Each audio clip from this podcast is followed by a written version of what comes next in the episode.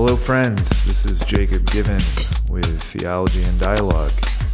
Uh, today we've got a really special episode. It's a discussion that my friend Eric Aldieri and I uh, had a couple weeks ago. Uh, if you're interested in Christianity or anarchism, this will be a great, uh, great episode for you because we're talking about Christian anarchism. Uh, as our source text, we're using um, uh, Tolstoy's work, The Kingdom of God is Within You. Uh, I highly recommend it. We um, summarize it and, uh, you know, read it and uh, think about it here, uh, especially in light of uh, current events. And um, also a shout out to the Magnificast. some of the some of the um, points that we cover were inspired by a couple episodes they did. if you're interested further in um, uh, the intersection of Christianity and leftist politics, they're a great podcast, so check them out. Um, otherwise, just uh, go check us out at theologyanddialogue.org. You can find all of our content there. Follow us on Twitter at Theo and Dialogue, and uh, find us on Facebook.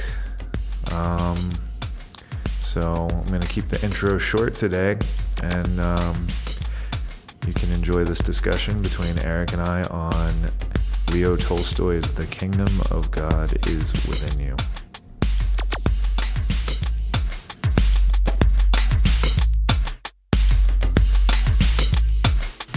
Hello, everyone. Hello, Eric. Hello. How you doing, man? I'm doing well. How are you? Good. So, uh, before we get started here with our friend Leo Tolstoy, maybe we can uh, share a little bit about what we're doing, where sure. we're at. You were here last year. Uh, I was, yeah. So I I just uh, graduated in May uh, from Villanova in uh, the philosophy and humanities programs. Uh, humanities department here is kind of a Catholic spin of a, a great books pro- program. Uh, nice. And now I am headed to DePaul University, literally like within the next couple days uh, to start a master's and PhD combined program in philosophy there. Awesome. And what like what are you? Uh, I mean, it's too early to have a legit focus, but what are you what are you looking forward to reading and doing and like yeah what? so so i'm primarily interested i guess in in frankfurt school critical theory as well as contemporary uh, queer theory and Christian virtue ethics and theology and how all those three kind of come together or or don't uh, in in some ways. Nice, awesome, man. All right, well, uh, so I believe this group, this uh, episode, got started because uh, I tweeted something looking for uh, recommended Christian right. lefty Christian lefty literature and uh, the reply that um, caught my eye was when you said to go read Tolstoy, and then I did, and I said, "All right, let's talk about this. let's get this. Let's let's let's hash some of this out because it's it's it's, it's pretty wild. Yeah, yeah, wild. Yeah, that's that's exactly right. It's it is crazy. Um, so maybe we could uh, maybe we could lay out kind of like what you understand Tolstoy to try like trying what he's trying to do right in this book. The kingdom of God is within you. Right. So so I think the the first um, I guess main ingredient to to what we'll call Tolstoy's like Christian anarchism mm-hmm. uh, is a, an extremely literalist interpretation of I think admittedly maybe nitpicked sections of the New Testament. Mm-hmm. Um, mm-hmm. yeah. And so, so the title really comes from his belief that this kind of radical uh, pacifism of Jesus can be performed by uh, human beings, like right now. Yeah. Um, so, so all of these excuses uh, that people use to justify various structures of, of government or war, um, whether they be theological reasons like original sin, mm-hmm. the fall, right. or uh, just kind of pragmatist reasons like well there's always going to be power uh, or there's always going to be someone governing you know someone else um, so we might as well have it this way or something like that all of those uh, all those excuses he's just totally waving off um, Right. as excuses Right, right, right. Yeah, and he's pretty he's pretty relentless about it. Like, Right. I don't think I've ever read a book that was just so single-mindedly pacifistic. Right, and it, and it's and it's also interesting um, that I mean this isn't just war uh, as it's I guess typically like conceived of or like killing or stealing like th- those aren't the only types of violence that come under denunciation for Tolstoy. Uh, they include private property, taxation. Right. Um, voting is actually even like a way of being complicit in violent governmental structures according to tolstoy so all of these uh, kind of mundane acts that a lot of us just take for granted are totally off limits according to tolstoy for christians Right. He has uh, he has an image somewhere. I forget exactly where it was of a a policeman who comes to town and gets the peasants to start flogging each other. right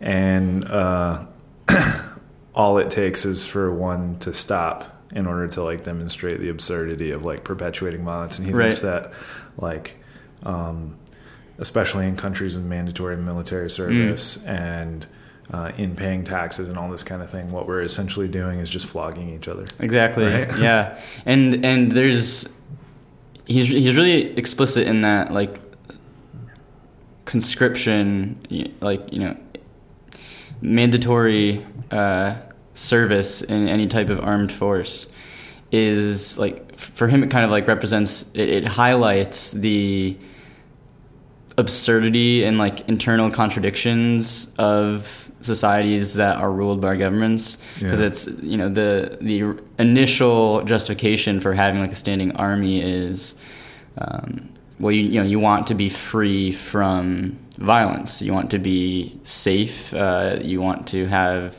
uh, kind of neighborly community with the people that you're you're living next to um, and therefore you all need to serve in Right. this army uh, Yeah. and go off and like kill people Right, so right. so he he just uses that as this kind of image of like the, the, the pinnacle of the, the contradictions that, that any type of governmental structure that uses violence against violence uh, ends up falling into. Mm-hmm.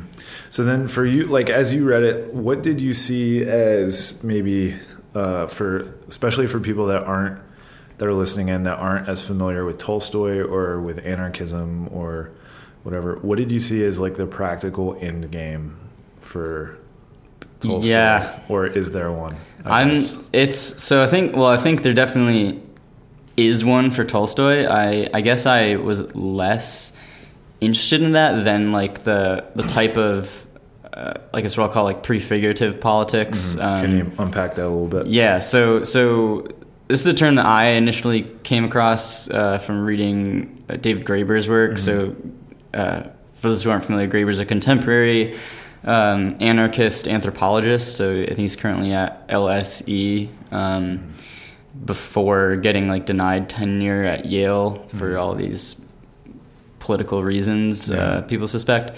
But so so he was really Graeber was really influential in the Occupy movement and uh, talks a lot about this concept of prefigurative politics um, that basically rejects any type of leftism, well, any any type of politics at all. But he- he's you know he's particularly critical of his fellow lefties for justifying um, violence as a means uh, for an end of you know a, a socialist society that Right, that you know once you get there supposedly does away with uh, oppressive structures. Right. So Um, you can't have a violent revolution to uh, to inaugurate an egalitarian society. Right. That's that's exactly what Graeber and Tolstoy are saying here. Um, and so prefigurative politics, uh, it very simply, uh, prefigures you know in in your organizing itself in Yeah. the local microcosmic organizations that you inhabit and make up you prefigure the type of uh,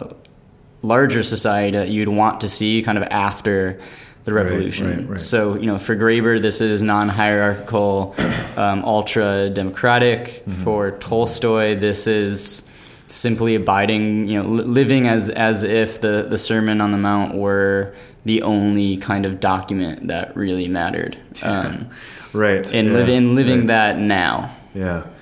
So the means the means of achieving a a uh, social revolution or some sort of uh, the means of inaugurating a new form of society will always be in keeping with the vision of the society that is to be achieved. Right. Mm-hmm. Right, exactly. And that's what you see Tolstoy doing here. yeah, I, mean, I agree with you. 100%, yeah. So, uh, which also seems to um, limit, right? Limit the options and means available to Mm. Tolstoy. Like not not only, and I'm not just talking about like physical violence, but um, you know any sort of like political um, cooperation with, even for the sake of subversion of, of subverting government. You know. Yeah, it's interesting. It's there. There doesn't seem to be much of a conscious call to do those types of things. Um, Right. So, so even if cer- certain actions kind of prescribed by Tolstoy end up subverting authority in some ways, Oh. uh, he's not calling for them because they subvert authority. He's calling for them because, in his mind, it's what Christian doctrine mandates, and and so the subversion of authority is is secondary to um, you know the, the primary aim of of acting in accordance with uh, New Testament. Yeah, so this is something that was so interesting to me, and something that I had a hard time with um, was the theological dimension of what's Yeah. going on in Tolstoy because he seems so pious and devout on the one hand. Like he literally thinks that we should just take the Sermon on the Mount as our like user's manual Right. for like how to like live in the world. Um, but he doesn't. I don't. I don't think he believes that Jesus is divine. He doesn't Yeah, believe in. doesn't- He doesn't yeah. believe in miracles. Uh, He, and he actually like hates miracles. Yeah, There's- right. he, he goes on this this like not short uh, tirade really in, in Yeah. one of the sections against miracles because he thinks that when people read about the miracles that happen in in various parts of the Bible that they're so unbelievable that it turns people off from Christianity and like kind of on a utilitarian basis therefore like should just be totally abandoned. yeah, It's yeah. like, yeah, the miracles make people uh, suspicious of Christianity, and so we need to like get rid of those things from our theology. So like I wonder like on what basis like I and this is just a curiosity I did zero research on this at all um, but like I wonder like on what basis like Tolstoy finds uh, the message of Christianity uh, convincing I, I guess convincing maybe that's not the right word but like authoritative like Yeah. in a religious way Yeah, it's it's really bizarre, and you know I haven't looked into this uh, in terms of his personal life too much either. But it's I mean it's, it almost seems like yeah like any other insert like ultra pacifist doctrine Yeah. um, would suffice for him because Right, yeah right. like he's he's doing away with so much Right. that is um, really important for a, lot of different Christian sects. Like, so he like, I mean, he denounces Lutherans, Catholics, Right, uh, right. Russian, Right. like Orthodox Church. I mean, every every type of organized religion has apparently erred in, in some way, according to Tolstoy. Um, in the and yeah, the actual theology of it, the you know the Trinity, the Virgin Birth, like Right. none of Nothing remains. None of it remains. Yeah, after after Tolstoy goes through it, ba- it really it is. It's it's the Sermon on the Mount that is like the Right. only thing left. Yeah, and he thinks he thinks too.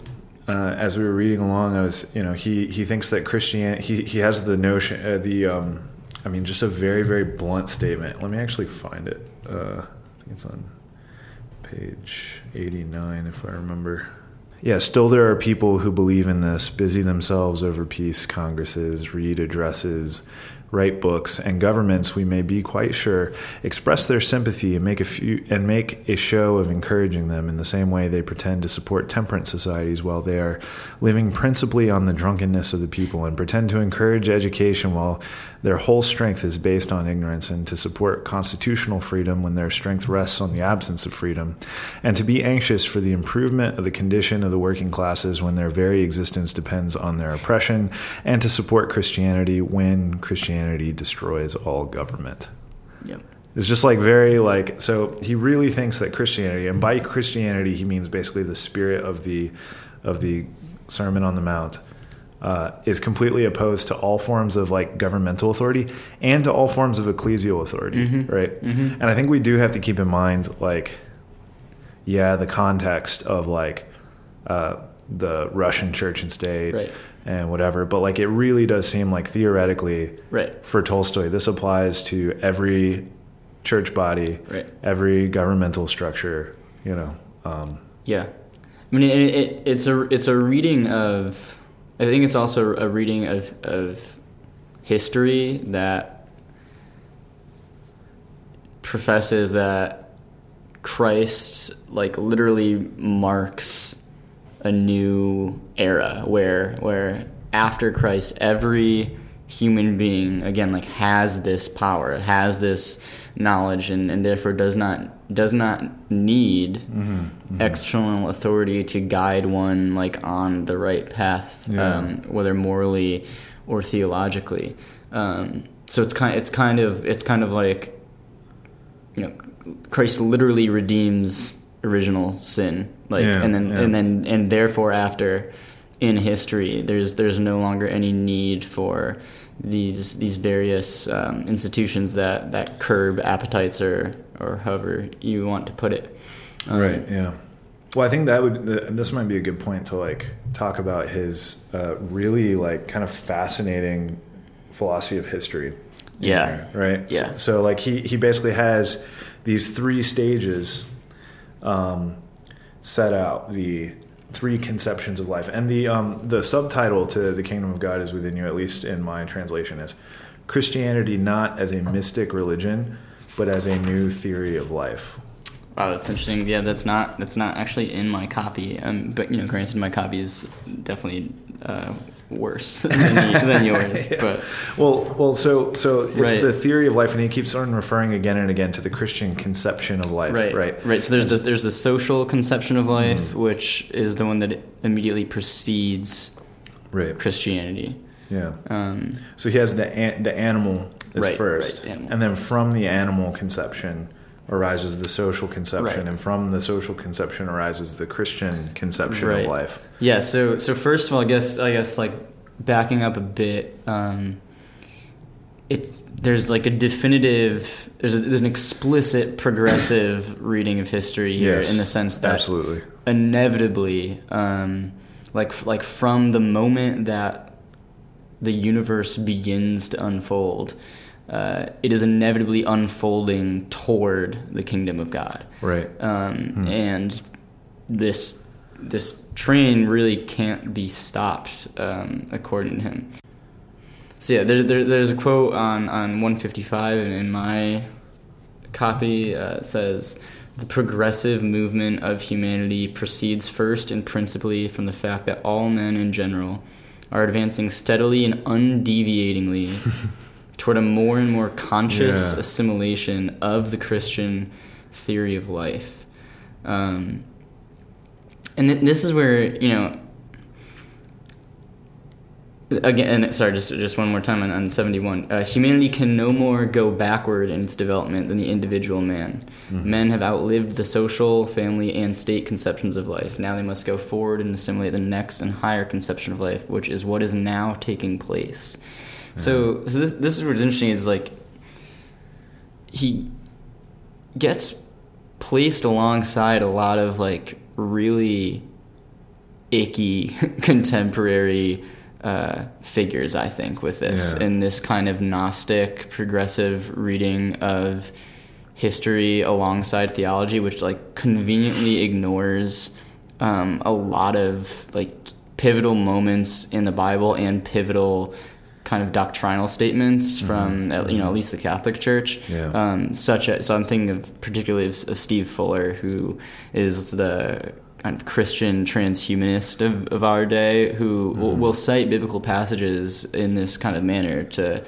Um, to argue that we yeah, exactly this thing that we're on this progressive, undeviating path toward Right, kind of right. uh, spiritual slash technocratic uh, divinity, Right, um, right. and that our our uh, like humanity's object is literally to kind of get back in the spot of the Imago Dei that we Mm-hmm. Oh, that we've yeah. that we need to like recapture that you know where if we're made in the image of God then our mission is to actually embody that state um, and of course these look like tremendously different things for you know Tolstoy it's it seems it seems almost kind of like anarcho agrarian in, Yeah, in some right, sense whereas whereas Fuller it's like total technocratic libertarianism um, Yeah.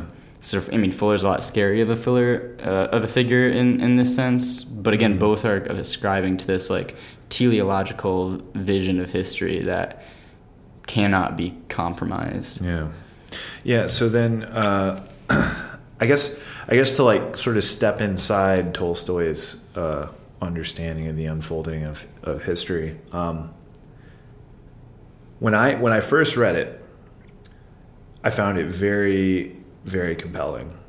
Actually, um, uh, he basically accepts right a sort of evolutionary Right. unfolding of like humanity, right? Right. And so, like, of course, we would start with like animal, animalistic kind of like modes of consciousness, forms of life, and then uh, we begin. He doesn't spend a lot of time between the transition from animal to social, but the transition from social to Christian is what's so interesting Right. because for him, that's what we're in now.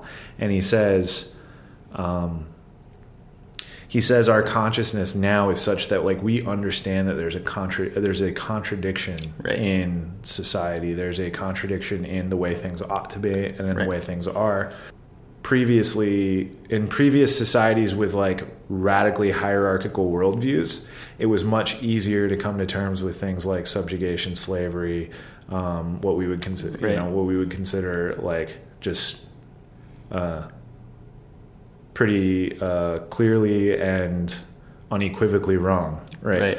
Um, but as our consciousness becomes more egalitarian and starts to regard all of humanity as our family and not just our family as our family, Right. Once you unleash that bag of worms, then Right. it, it gets really tough to reconcile with with the the current, you know, what he's calling the social conception of life. Right. And so this, I mean, for him, it, um, I guess the, there's these mini stages with within the social conception of life that again Yeah, he's yeah. calling the family.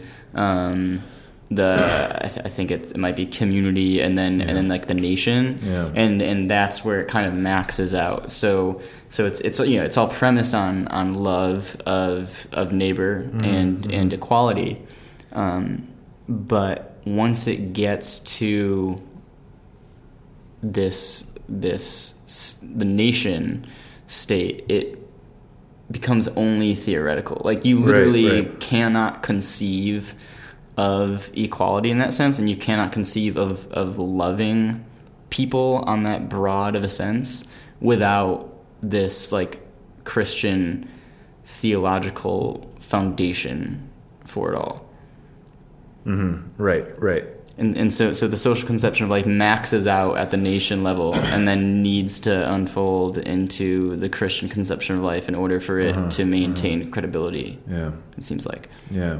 Yeah, and this essentially like basically for Tolstoy this undoes state authority. right, This undoes church authority. This undoes all of these sort of structures that were previously in, like constructed in the social stage and are still being up upheld by like basically this last gasp of like the social stage.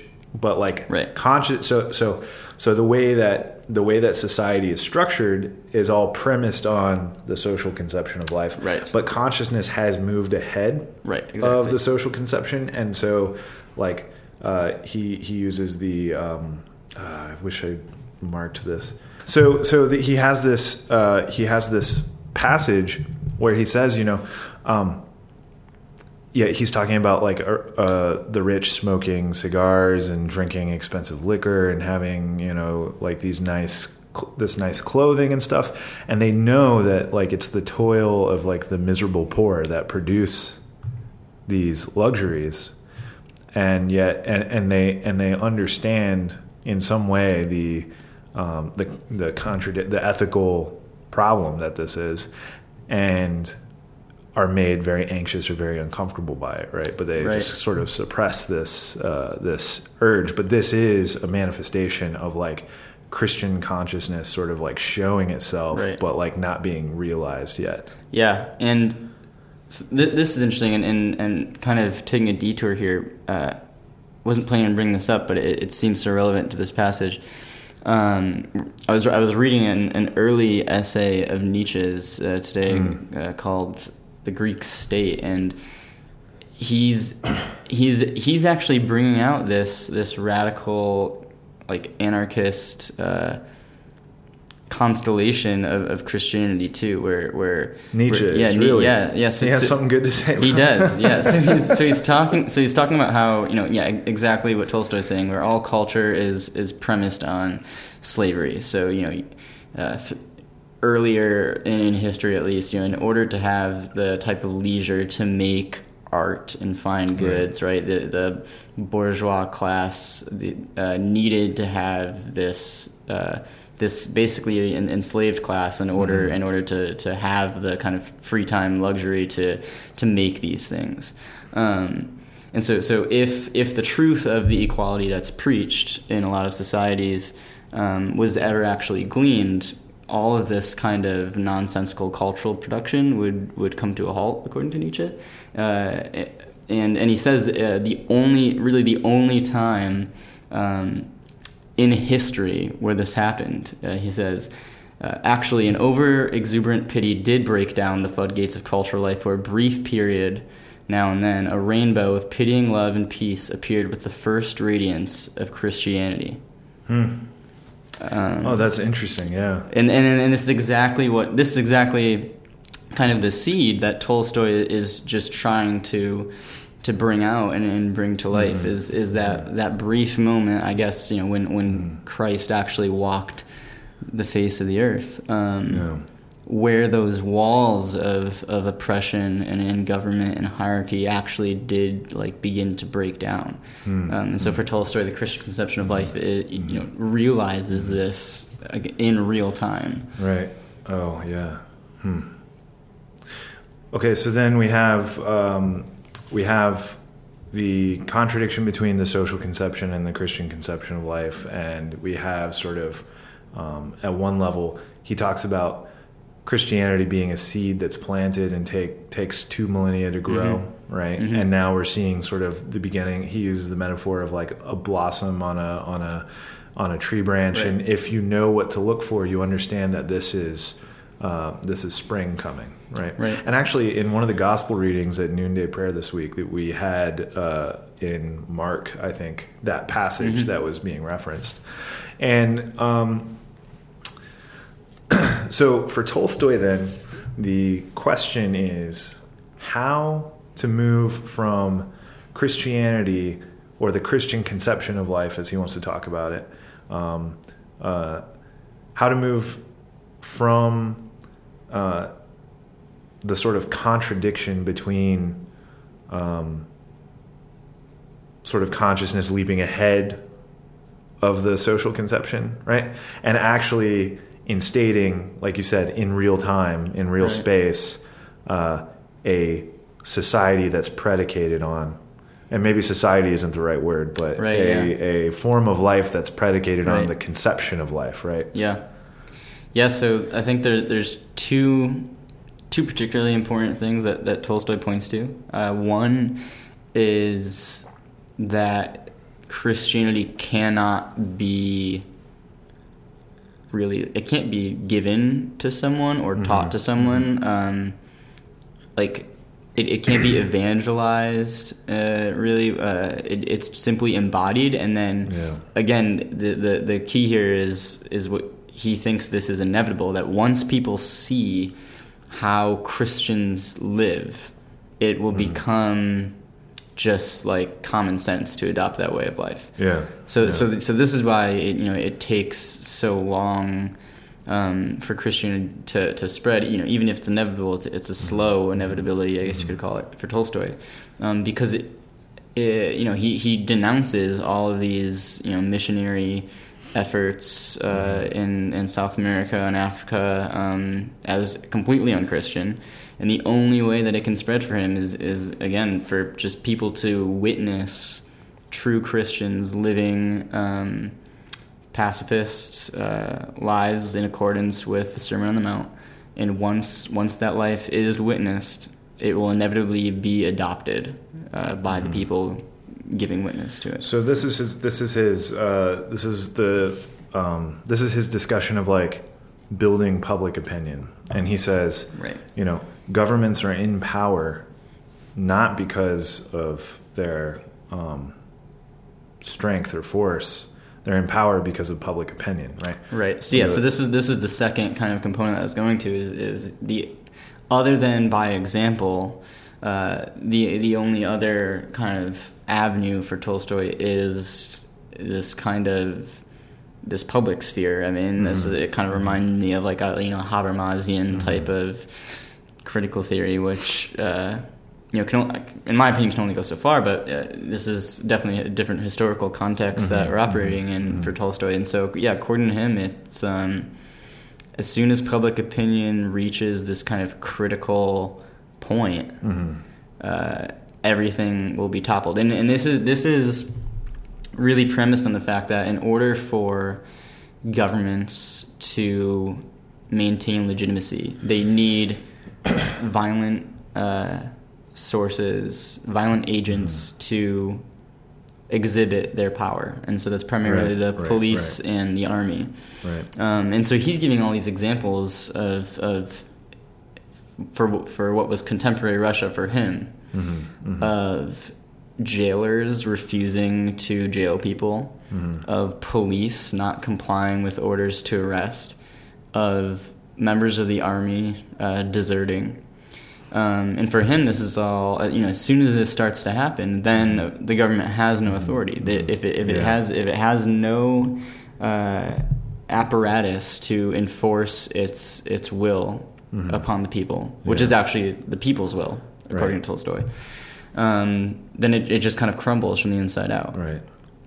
Yeah, and and um, in trying to be, I guess, in trying to read him charitably, um, I was trying. I was trying to put myself in his place and think about that initial blossoming on on the on the branch, and um, think about. Uh, he he cites numerous numerous like concrete examples of um, of this type of thing. Like you were saying, the um, jailers refusing to do their jobs, uh, government officials refusing to do their jobs, people refusing to um, to serve in the military, like all this kind of thing. And I think it's fair to say that, like, perhaps in that time, at that place, in his particular location, you could reasonably believe that some sort of mass movement was on the on the brink or Right. something like that. Yeah, that, Since- that's especially that's, since he didn't have social media or yeah, didn't live yeah, that- through World that's, War That's the other thing. There's this. Yeah. There's this.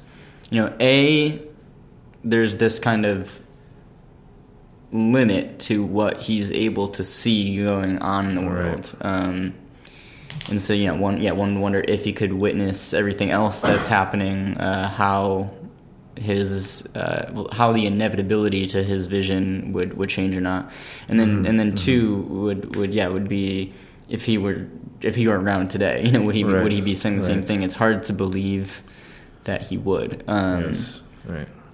but yeah, I think I think I think yeah, in reading him charitably with what with what he's seeing going on in Russia on an everyday basis, it's you know maybe not easy but easier to understand right. why he's uh, why he's envisioning it this way mm-hmm. with with mm-hmm. the undeviating path toward right. uh, the Christian conception of life. Yeah. So then, I guess just to tie everything up, uh, the as far as far as our like summary here, um, we've got we've we're we're in a uh, in a transitional moment in history from a social conception to a Christian conception of life, where uh, a sort of Christian egalitarian vision of service to humanity will inevitably subvert the sort of fractured like nation states that perpetuate violence and sort of have have a have a unjust and kind of absurd authority Right. um, and and through the building of a um, through the building of public opinion by sort of demonstrating the um, powerlessness of um, of of uh, governmental structures like uh, there will be this sort of inevitable mass shift to this um, I think I think your I think your description of like anarcho agrarianism isn't isn't very far off. I think that's that's seems to be that's that's what I envision and what I imagine when Right. I'm reading Tolstoy. You know,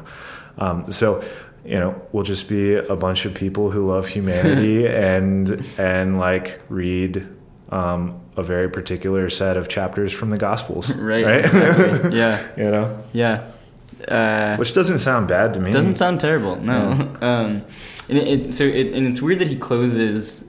He he doesn't close the book with this, but it's in the closing chapter Uh-huh. um, that makes makes this reading of history of his a little bit more palatable for me. Mhm, mhm. Um, so it, th- this passage kind of took me off guard, but he says, "As for those." No, that's the wrong one. He says, uh, "To the question when this hour cometh, Christ answers that we cannot know, but just because we cannot know when the hour is coming, we ought to be always ready to meet it, just as the master ought to watch who guards his house from thieves." Mm-hmm. As the virgins ought to watch with lamps alight for the bridegroom, and further, we ought to work with all the powers given us to bring that hour to pass, as the servants ought to work with the talents entrusted to them. And there could be no answer but this one. Men cannot know when the day and the hour the kingdom of God will come, because its coming depends on themselves alone. So, Yeah, so I have e- written in the margin right there. Apocalypse is a very apocalyptic. right vision, yeah but it yeah so so I, I guess what this does to make it a little bit more palatable for me is you know even if it's inevitable um he's not like prescribing any particular moment he's not prescribing a short-term inevitability um, Right. and it's completely dependent on the actions of men in the present day to Mhm. Kind of make this come about Mhm. so Mhm. Right. Yeah.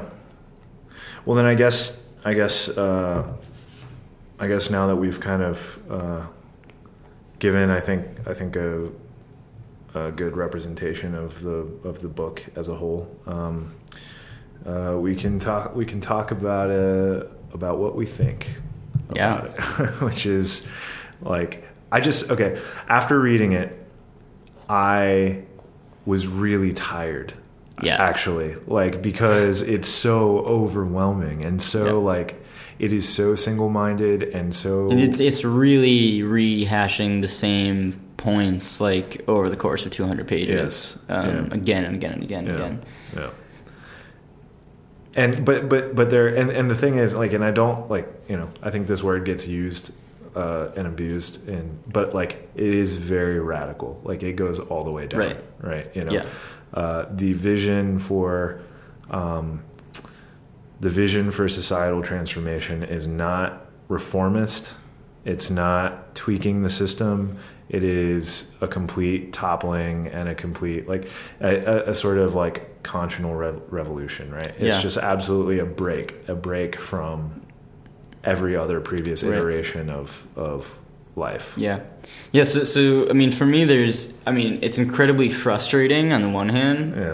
um, and it's incredibly refreshing on the other, where uh, there isn't like a grand theory of revolution. There's no grand theory of politics here. It's it's very Right, simple. yeah, I mean, it, it's ex- I mean that's that's the radicality Right. of it. It's extremely simple. It's Yes. simply like be this person that's described Right. in the Sermon on the Mount, and everything else Mhm. will follow. Um, yeah, I mean, I I think I'm I'm extremely sympathetic to the prefigurative political dimension that we talked about earlier. Yeah. Uh, I also, and, and, and I'm falling into you know uh, an argumentative trap that he already has an answer to here. Yeah. Um, but when I, when I say that, uh, you know, we're almost too far past the point of of like uh, nonviolent Mm-hmm. resistance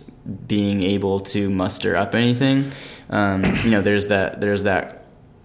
I think it's a Stokely Carmichael quote, Right, Uh, yeah. Where you know, nonviolent resistance, you know, can only really mean anything if your oppressors have a conscience. Exactly. Um, yeah. Tolstoy clearly believes that uh, if if the oppressors don't have a conscience, then at least the general public does. Right. Um, more and more with, with at least with contemporary uh, in the contemporary American context, it, it seems like nonviolent resistance is is not doing the trick in terms of mustering up Mhm. public opinion. Well, because Um, even when you see, pro- I think protests done really well, nonviolent protests do, done really well. Um, it's there. There's there's ways that things are spun, and Right. ways that I uh, I hesitate to say distorted, but yeah, distorted ways that ways that uh, people are able to spin protests to film to to fit certain narratives that already support uh, structures of like state violence, for Right, example. So like you see, um, like the Colin Kaepernick thing, Right. I Yeah. mean, goodness gracious, like literally the most harmless protest Right. that uh, that you could possibly do that seems to actually mean something. Right. And you know, he's um, I guess he's not playing in the NFL anymore, right? He Is has right? still not been picked up by a team, Yeah.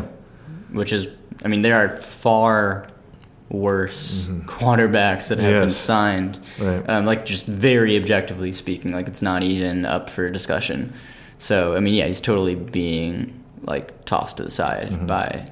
And it's because he won't honor or do what uh, he won't honor the flag, right? Mhm. Which uh, his basic argument, right, is that for African Americans, Right, the uh, the flag represents something very different. right. Give me a, give me a reason to honor the flag, and then I'll Yeah. honor the flag. right. But right, so so when even something as, as harmless as that isn't doing the job that it's supposed to do for mm-hmm. theorists of, of nonviolent resistance, mm-hmm.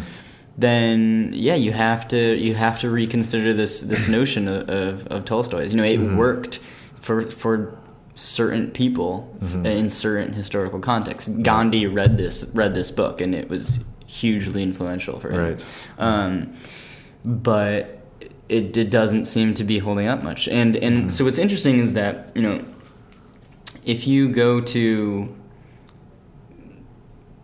people, uh, you know, Marxist Leninists or like or or certain anarchist groups who uh, do believe that violence has a place, like as a means, they'll like.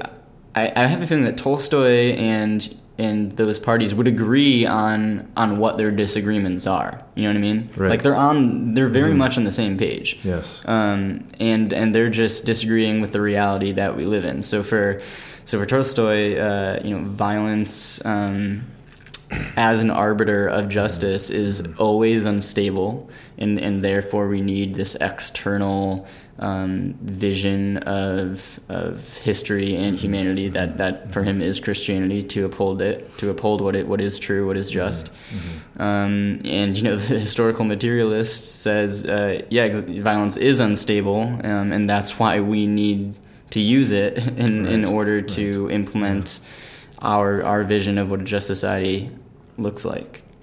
So like it's not just it's not just like throwing bricks through windows at uh, protests and like you know um, burning private property and stuff like that. Like it's also like for Tolstoy, um, you can't participate in government. Right. You can't pay taxes. Right. You can't uh, you can't run for office and from the inside sort of Right, right, change exactly. change. They, like there's no compromise, no. And, and this is something that I talk about with uh, I, I talked about with Andre. Who, he was on um, he was on the episode two weeks ago, I guess at this point. Um, uh, that this sort of um, and this is what gets tossed around a lot, like purity politics, right? The pure, the sort of idea of like a pure vision of, of Right. um, he says, you know, his church. Uh, he he he's a pastor at a um, at a African American Baptist church in Philly. Uh, like he says, you know, like we can't afford not to vote. Like we can't afford not to at least like uh, in the context of always perpetuated state violence. Like at least do what we can to mitigate like that. Right. You know. Yeah. So so okay. So yeah, this this brings up another uh, another point that I wanted to touch on too throughout this is is I guess what, what I what I've been calling kind of the Kantianism of this thing, in, in mm-hmm. terms of mm-hmm. like an ethical mm-hmm. vision, where it's all very explicitly predicated on the notion that if everyone did X, Right. Yes. Exactly. There's a You know, categorical imperative exactly. in Tolstoy. So sure. yeah, if every single person stopped voting, like you bet that'd make some noise Right, in right. in the current political context.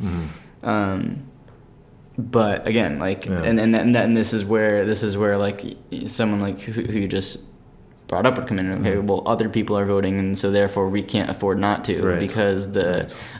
You know I hate to use the phrase, but the lesser of two evils. Uh, Mhm. is a hell of a lot less, lesser Right, right. of an evil than, than the one that we ended up with. Right. Yeah. This is something that a lot of ethical language in Christian discourse like tends toward um, tends toward Tolstoy's kind of um, uh, notion of bringing the kingdom of heaven to earth. Right. You know, and this is something that makes me very nervous Yeah. um, because I personally, this is one of the big things that this is one of the big red flags in Tolstoy's. Oh, at the same time, very seductive and very like intoxicating, right? To think like we're participating in in uh, bringing the kingdom, instantiating the kingdom of heaven, and and I think there are some ways in which we could say that like the kingdom of heaven like is incarnate on earth sometimes but not as a po- not as a Right. political Exactly. project um, rather i see like the kingdom of god as a sort of mediating ideal right, right. you know um, but this is a danger that we run into um, when we're thinking about ethics and politics from a christian or catholic point of view is thinking that we are like crusaders for the kingdom of god right, Yeah. So so this is an interesting. Um, and, and I so I, I would say if if you if you put like if you had a spectrum of like Christian politics, for, Mhm. let's say, I say I think on the one hand you have people like Fuller and Tolstoy, where Mhm. uh, this is kind of arbitrary, but for me, I'm I'm going to use the the weight that or- original sin plays in your theology Mhm. as kind of what like I'm what I'm using for this spectrum here. So Sure, so sure. on the side of people uh, who basically completely dismiss original sin as remotely relevant Mhm. for theology or politics. You have Tolstoy and Fuller, where Mhm. the kingdom of God is immediately and imminently and fully realizable for humans. And then on the other side, uh, you have, I, I would say, like kind of like ultra, both actually like like kind of like neocons or Mhm. like hyper libertarians, um, but but a whole kind of interesting mix of Mhm. people where original sin is is so crucial Mhm. that you know we are so completely fallen, uh, at least like within temporal like imminent life um, that you know we need something like the market or like Right, a yeah, monarchical right, yeah. government or something Mhm. like that to to be you know to stop us all from just like brutally murdering each other for over like a piece of pizza. Right. right? Like right. um and so I mean I'm definitely like somewhere in between those two extremes right? where like people would be right? Uh, hopefully. but I mean, it, and again, you know, I, I could be, I could be completely wrong Mhm. in, in, Mhm. in like claiming that original sin is is the pivotal uh, like doctrinal point upon which that like spectrum turns, but it seems to me like that that's been the common denominator in a lot of these conversations I've been having with people. Well, and I think another thing that you can hash out too, in terms of you can hash it out in terms of um, not just original sin, but also like, um, I guess like the nature, the nature of real of being of reality. Like a lot of, um, so like this is David Bentley Hart's big uh, problem with like um, with a lot of like so-called like postmodern philosophers Right. is that like Nietzsche and onward, like you basically think that being or the cosmos, the world, is like essentially a struggle and essentially uh, essentially violent, right? And um, you know, original sin definitely like figures into that, or um, and and and I think too of like the sort of like Calvinist or like Reformed kind of like visions of like government as like restraining Right. evil. Yeah, you exactly. know? Right. Which uh, I'm not always, I guess, opposed to. you know, Yeah. like uh, necessarily, I guess. Um, like I'm thinking of like Niebuhr and like right? realism, Yeah. Sure. Sure. Yeah. and like you know, people suck. Right. You know, like, and we need some sort of like ability to like keep a check on that. But, um, you know, on the other extreme, or like if you let it go too far, um, you know, the people that suck are also the people that are in power Right, and so, who I mean, have more yeah. guns, right? right you so, know? so a lot of the times you know the, the mechanisms that are, are put in place supposedly to you know stop people from sucking so much uh, just just make us suck more Right. like you know like Yes. like like an like a completely you know so-called free market for Right. example you know um, people people defend it on the grounds like you know we, we, we need certain mechanisms in place to make sure that we are allocated you know remotely fairly um, and and aren't just off there you know killing each other right.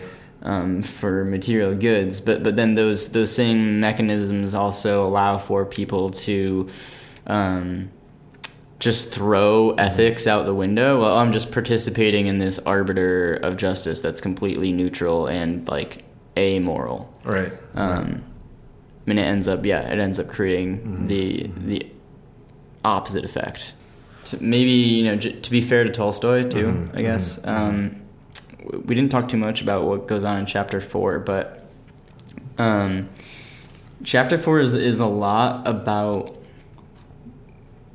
It's like it's a defense of utopianism, and it's a defense of unattainable ideals. Mm-hmm. Um, and so, so he talks about, you know, e- again, like even if he's insisting on this progressive reading of history where we are consistently marching closer and closer toward the, you know, the kingdom of God on earth. Um, he explicitly says that this is an this is an asymptote. Like this is Mm-hmm. un it's it is unattainable. Right, Um. right. e- so even and he, and he kind of like. So he kind of like cedes this linguistic or like rhetorical point where he's like, uh, you know, when I when I say um, that we are marching toward this and, and like we will attain it, um, we will attain the Christian conception of life, the the kingdom of God on earth.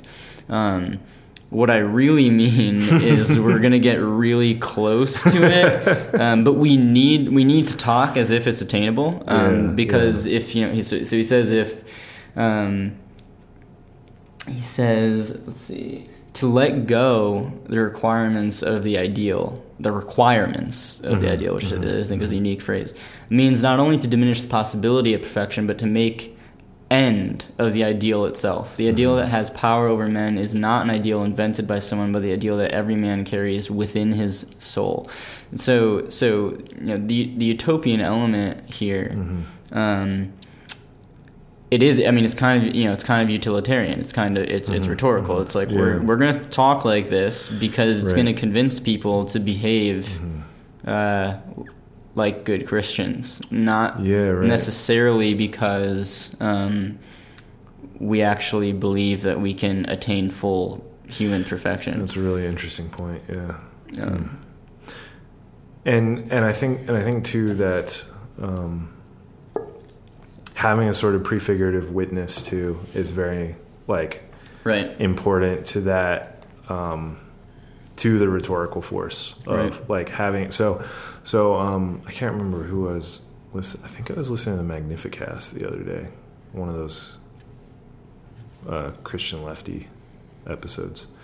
Um, and they were talking about like the importance of having so they were talking about Charlottesville the the importance of so so so the the power of the image of nonviolent clergy marching in in in uh, the streets, but also you know Cornel West quote Right. about like the uh, the anti-fascists Right, save- like save- essentially like keep making that possible right? Right. so so some sort of resistance at Yeah. least and violence maybe is what Yeah. makes possible the the sort of purity of this witness of a prefigurative That, that's I really yeah I, I really like that point and um and it's funny because it I mean it's almost like this like secret this secret agreement Mm-hmm. you know because for either side to acknowledge that just kind of totally eliminates the credibility of, of either right Mm-hmm. like you know if you, if you have like uh if you have Tolstoy here who's the complete like nonviolent Mm-hmm. um you know radical saying but you know oh but we need other people to be like doing violence Like over here to defend yeah, us yeah. I mean it totally it totally delegitimizes Mm-hmm. this utopian vision of his um so yeah, like that, like that secret agreement between the practical and the utopian Mm-hmm. that allows both to coexist alongside each other and, and hopefully aid in reaching a more just society in some way. I really right. like that idea. And and and one other point uh, on that was something like it's okay it's okay to be a Christian pacifist. Right. Like it's a it's a it is okay to like practice nonviolence and to prefigure try your best to prefigure the kingdom of God, right? Like uh, the the problem is when you try to prescribe this for everyone uh, it becomes like a sort of ethical issue that like the, for, especially especially if you're like a white straight dude Yeah. uh, who's a practicing Right, Christian right. and just thinks oh everybody should be like a pacifist you know um, when in fact on the margins like you you actually do understand that violence is always the case Right. right right. um, it's okay to be um, aiming towards this sort of nonviolent ideal, um, but you shouldn't necessarily, I don't think, shame people right. for going about things a different way. Yeah, absolutely. You know, so Yeah, that, I mean, the, the Angela Angela Davis's like prison interviews are super poignant on that. It's like the, she basically laughs at the question like, "Do you believe in violence?" like, what do you? Yeah, like, I I, grew up with you know my churches and schools getting bombed. It's like I, this question doesn't make sense to me. right, Um, it doesn't matter what if I believe in violence or not. Like it's a fact of my life. Right. Um, and I need I need some way to engage in that. right. Um, yeah. Anything else? I think I think I covered a lot of what I wanted to hit on. So yeah. All right. Well, thank you, Eric, and uh, hopefully we'll have you back sometime. absolutely. Thanks so much. The, like Anarchist Book Club Part Two or something. Yeah. For sure. Yeah. Uh, yeah. Thanks so much for having me on. Uh, pleasure to, to read through this text again and talk about it with you. So hope, hope it's helpful. All right.